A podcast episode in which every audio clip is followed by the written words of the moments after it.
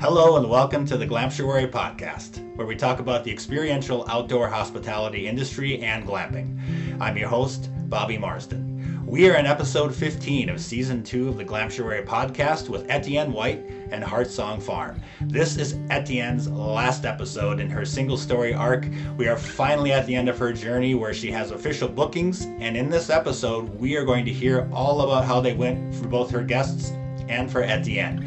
Etienne will also talk about the future plans that she has for Heartsong Farm. So without further ado, let's dive in to episode 15 of season 2 of the Glamptuary Podcast with Etienne White and Heartsong Farm.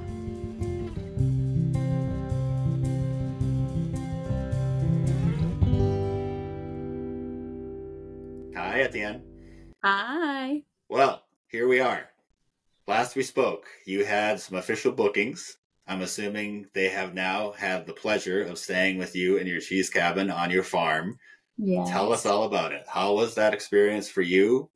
What kind of feedback did they give you? Tell us all about it. We're excited to hear. Yeah, it was overall fantastic and really wonderful meeting new people and hosting them here. So overall, it was fantastic.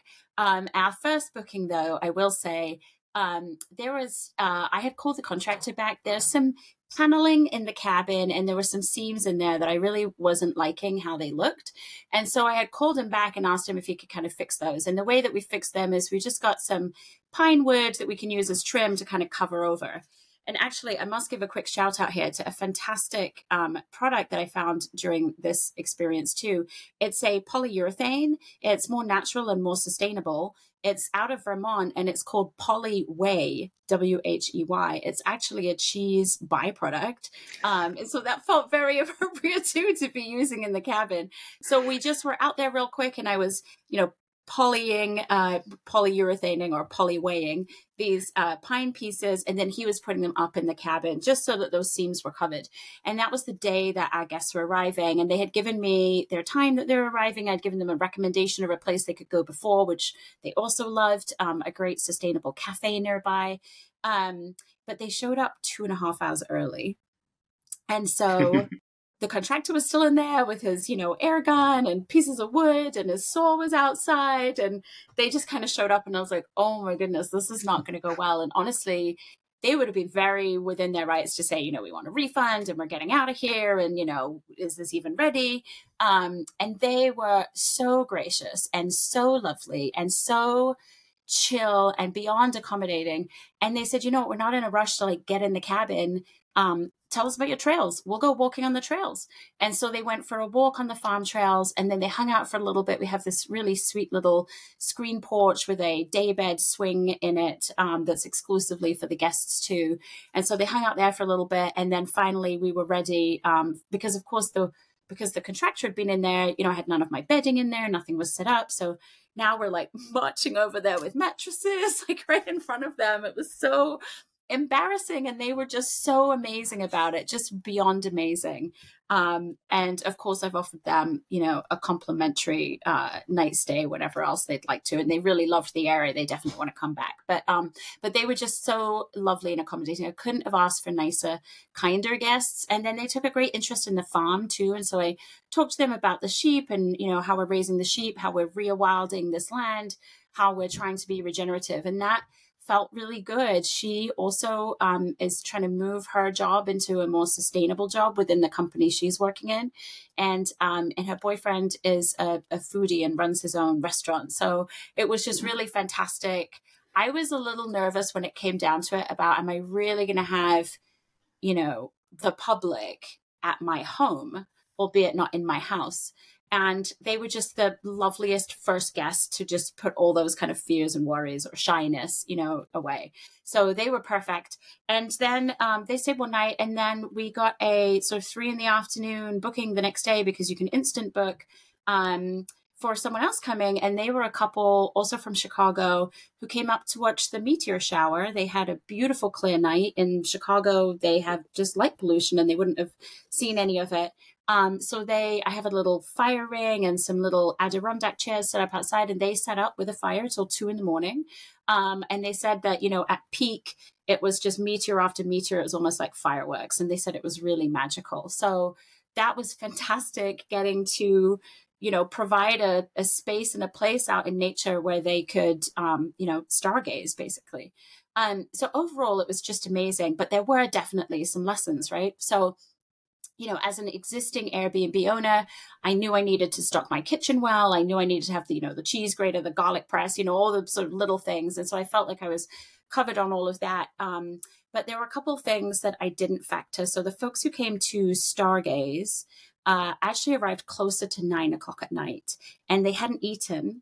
And they figured that they could just get a DoorDash or something. And we don't have DoorDash. We don't have Uber Eats. We don't have Uber. We don't have Lyft. You really are 20 minutes drive from anything sort of food wise, or that city folks might call civilization. And so I had offered them some, you know, bits and pieces that I might have had on hand, which they didn't want to do.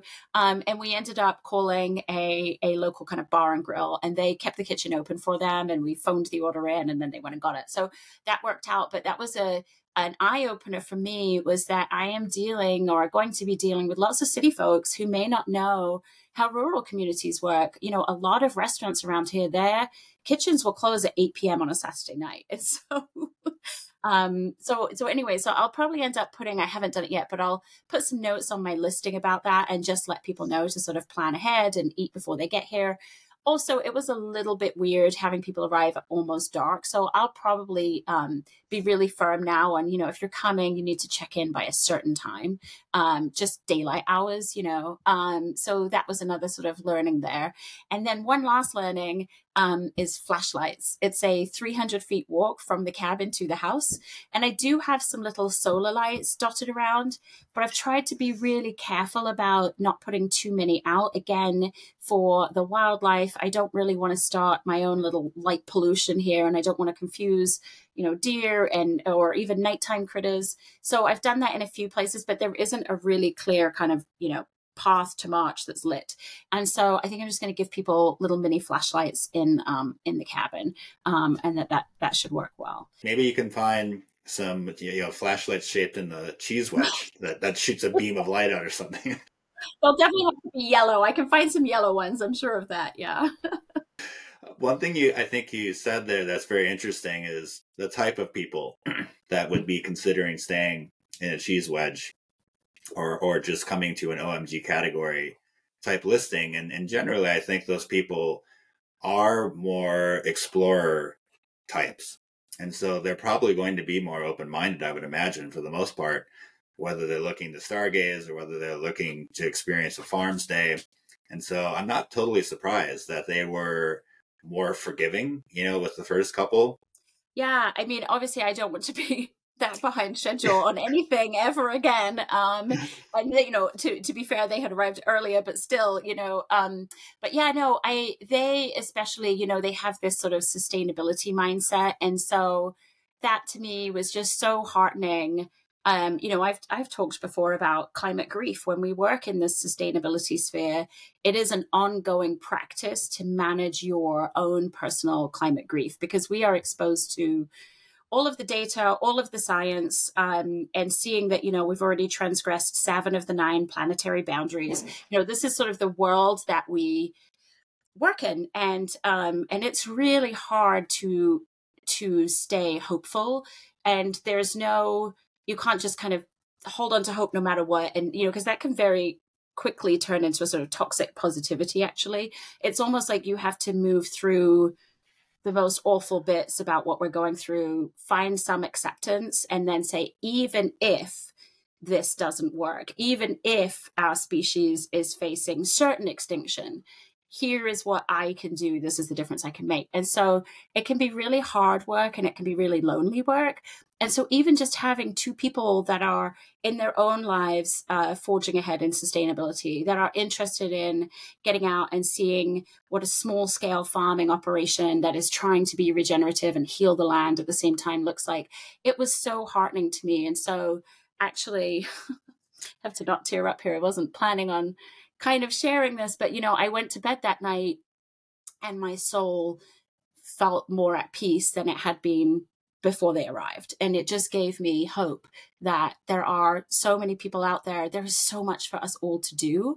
But if we all can, in our own little zone, do the piece that we feel we can contribute to, you know, use the skills that we have to try and push that boulder, you know, just slightly more up the hill, then maybe, you know, we can mitigate against some of these awful challenges we face. And so I went to bed that night with hope in my heart, just for having met them and talked to them about what they're doing. So, yeah, it was really gratifying in that sense. Well, that's wonderful. And I think that's one of the rewards, hopefully, that you and anyone else that would open up a glamptuary can experience, is they're creating something with a purpose in mind. And generally speaking, that will attract like-minded people most often.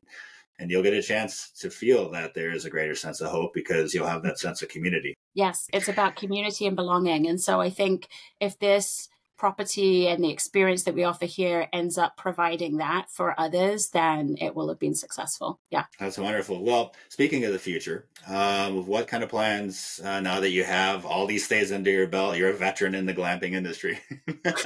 What kinds of things are you thinking you might want to try after a first season is done, maybe to enhance the options that someone could find on your property, or just the experiences, or what kind of thoughts did you have maybe for next season? Yeah. And it's almost a sort of typical sort of American, you know, like, okay, you did the marathon. Like, when are you running the ultra, right? Like, when are you running your second marathon? And so part of me just wants to remind everyone who's listening, you know, we, especially in social media, we just see people constantly achieving and achieving. You know, I firmly believe that rest is a radical act that you really have to try and embrace, because we live in a society that does not encourage rest. So in the first instance, I'm just going to rest. I'm going to have some bookings come in. I'm going to see what unfolds.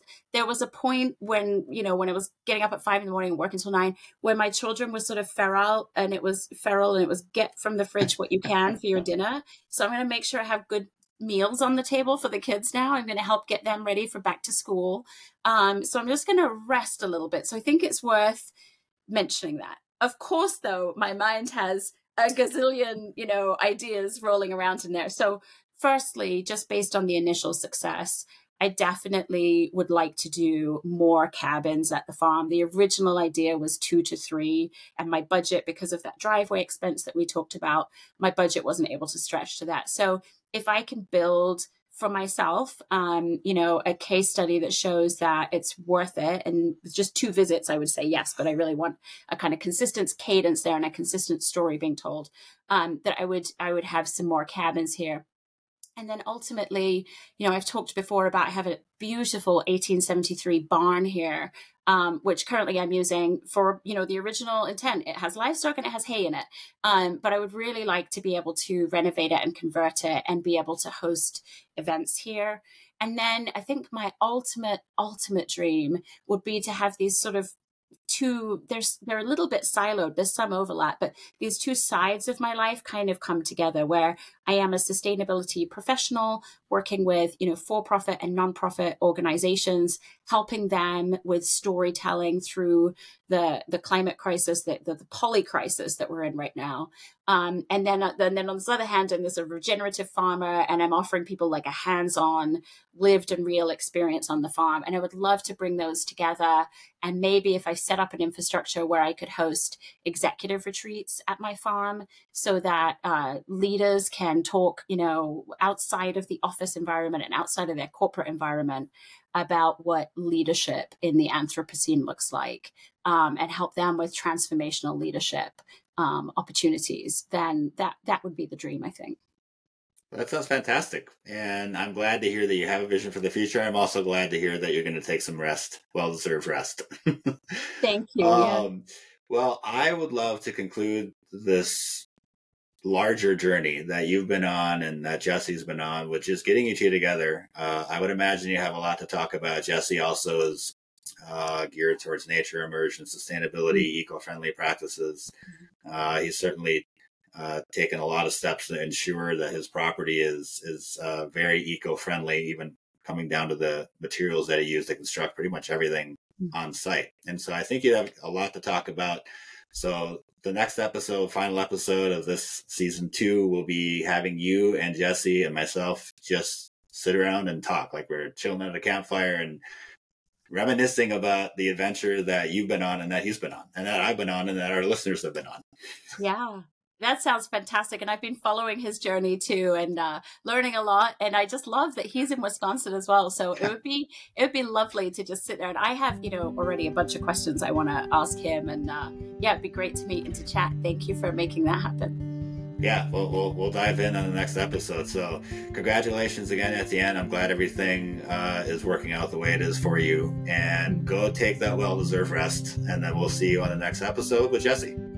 Thank you so much. Thank you. Bye. I want to congratulate Etienne again for a successful first round of bookings. I'm sure she has many more to come in her future. And I want to give a blanket congratulations to both Etienne and Jesse for completing their journeys this summer. It's been a treat to be a part of that and follow along on their journey. We have one episode left, and that is simply where we're going to get Etienne and Jesse together. And we're just going to sit around and have a chat about the summer. To follow along with our podcast and see that final episode, you can do so on our website, which is www.glamptuary.com. Again, that is www.glamptuary.com. You can also follow along on Apple Podcasts, Pandora Podcasts, YouTube. We don't care where you follow us. We just ask that you follow. Thanks so much for being a part of this journey. We'll see you on the final episode.